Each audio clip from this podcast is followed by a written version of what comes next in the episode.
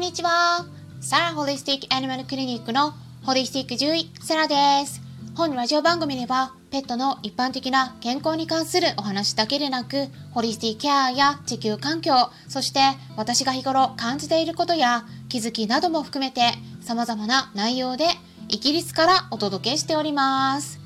さて、皆さん、いかがお過ごしでしょうか？昨日はですね、ヒマラヤっていう音声のプラットフォームで配信している人たちが集まって、クラブハウスでお話をするっていうね、ゆるい会を私の方で主催させてもらいました。まあ皆さんとお話できて楽しかったです。ご参加いただいた方々、ありがとうございました。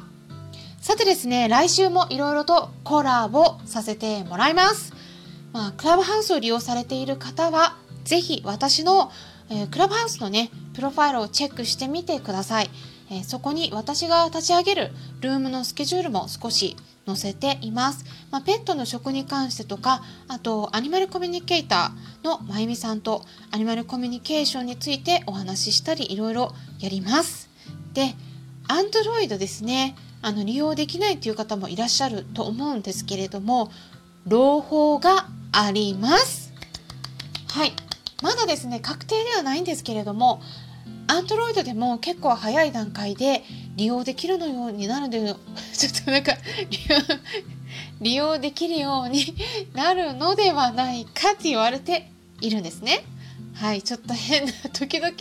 時々変なスイッチ入ります。すいません。はい、クラブハウスをね、作った会社の CEO の方であるね、ポール・デイビッドソンっていう方いらっしゃるんですけど、ポールさん、5月中旬くらいまでに Android 携帯でも利用できるようにしたいとおっしゃっていたそうです。なので、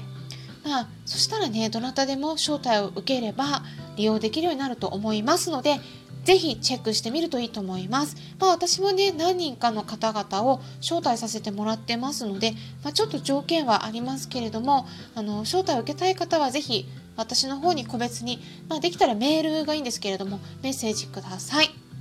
ということで、今回はですね、新型コロナウイルスの変異のお話になります。さてですね、あの新型コロナウイルスの変異株が、まあ、日本でも広まってると思うんですけれども、実はですね、変異って数えきれないくらいね、たくさんもう起きてるんです。うん。これね、新型コロナウイルスに関係なく、ウイルスって、まあ、常に変異するんですね変化して、まあ、できるだけあの進化していこうとするんですよね。うんでまあその中でもねあの特に感染力が強くなってたりより重症になりやすく変化してしまってると、まあ、私たち人間にとって厄介になるわけなんですよね。ということで、まあ、変異はいろいろあるんだけれども、まあ、その中でも今まあ、世界的に、まあ、特に欧米で心配されているタイプいくつあると思いますか？はい。5つあります。まずですね去年の12月に見つかったのがイギリスの変異タイプです。これが今日本で広まってるタイプ、えー、日本語で言うとこれ記号化されてるんですけど B117 って言います。で同じくですね去年の12月に見つかったのが南アフリカのタイプ。これは B1351 って言います。それからですね今年の1月に入ってから見つかったのがブラジルのタイプ。これは P1 と言います。P1 とも言うんですね。でそしたらね12月に2つ見つかって今年の1月に1つ見つかってます。ただそれだけではなくて2月にもう1つそして3月にもう1つ見つかってるんですね。それが何かっていうと2月と3月に見つかってるのはアメリカのタイプです。でこれは B1427 と B1429 です。でこれがねあのね今アメリカでかなりね感染が増えちゃってるんですね。で、まあ、英語になってしまうんですけれどもアメリカの疾病予防管理センターの CDC ですねのウェブサイトにも記載されているので興味のある方は是非見てみてください。でイギリスではねアメリカのタイプそこまでまだ流行はしていないんですけれども、うんまあ、他のイギリスと南アフリカそしてブラジルのタイプこの3つこれはね全部入ってきてしまってるんですね。うん、なのですごくね注意されてます、まあ、最近やっとやっとね感染者数死者の数やっと減ってきてるんですけどでねこれ変異株ね 実はねヨーロッパの方にもまだあるんですよ。うん、だからこれ本当にね 今ワクチン打ってもね分かんないですよ本当にうんあのねまた新たに3月に出てるんですから、はい、でまた4月5月出てくる可能性十分にあります。で最近ですねあの日本であまり話題にはなかってなかなってなかったみたいなんですけど あの新型コロナウイルスってあのペットの方でもね感染が疑われるような事例って世界各国であの報告されてるんですね。で去年の2月とか3月に出てたのは結構日本でもニュースになってたから皆さんねあの覚えていらっしゃる方もいると思うんですけれどもワンちゃんとか猫ちゃんの感染が疑われるケースですね。でいろんな国で例えば香港とかベルギーとかアメリカスペインドイツフランスイギリスそして日本でもありましたね。うん、でただその後も実はですね他のいろんな国例えばカナダそしてギリシャその他にもブラジルチリアルゼンチンメキシコなどといった南米の方でも報告が出ています。でねイギリスではあの新型コロナウイルスのこの変異株がかなり広まっていますね。うん、っていったこともあったせいかついにですねワンちゃん猫ちゃんからも変異株が見つかったんですね。具体的にお伝えしますとイギリスのロンドン郊外にある専門の動物病院で、まあ、心臓病の病気の一つであるね心筋炎っていう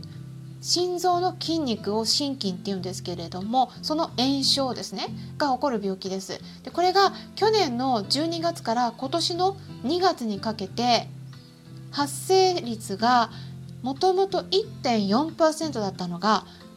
12.8%まで急激に増えたんですね。1.4%から12.8%って言ったらもう10倍くらいこのたったの23ヶ月の間に増えてるんですよ。これすごいですよ。すごい変化です。でということでねちょうどタイミングとしてイギリスの変異株が増えだした時期とかぶるから、まあ、猫ちゃん8頭とワンちゃん3頭、まあ、合計11頭検査してみたっていうことなんですね。であのその子たちはみんな今まで心臓病とかって診断されていなかったにもかかわらず、まあ、突然元気とか食欲がない、まあ、そういった症状とかあと呼吸が速くなってたりあとは気を失うような失神そういう症状ですねそれから不整脈とか肺に水がたまる、まあ、そういった症状が出てたっていうことなんです。でこの辺りの症状はあの人が新型コロナウイルスに感染した時もそういう同じような症状が出るということなんですね。ということで、まあ、検査したんですねその PCR 検査です。で7とうん、やってみたそうなんですけど、まあ、そうしたらですねあのそのうち3頭が陽性の結果そして全て変異株変異株が見つかったということだったんですイギリスのね。でこれは実はですねイギリスだけではなくてアメリカでも見つかったんです。イギリスの変異株なんですけどね、うん、これはアメリカのテキサスの方で同じお家の中に暮らしてた家族のワンちゃん猫ちゃん2人ともイギリスの変異株持ってたっていうことが見つかって報告されてます。で症状としては2人ともくしゃみをしてたということです。軽い症状。でイギリスとアメリカのワンちゃん猫ちゃんの中でまあほとんどは回復したんだけれども1頭だけねイギリスにいた猫ちゃんその子はね症状が再発したからこれはもうあのちょっと治らないっていうことでねその子は安楽死されたっていうことだったんですね。でペットたちのその体の中ではねあの新型コロナウイルスってねあんまりそこまで増えられないみたいなんですよ。うん、増殖がやっぱり弱いだから私たち人間に感染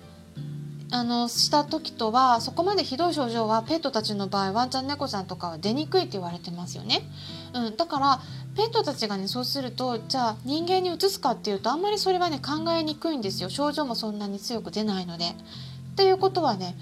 そのペットたちワンちゃん猫ちゃんたちは飼い主さんなどといったそういう周りにいた人間から移されたんじゃないかってね言われてるんですね。だから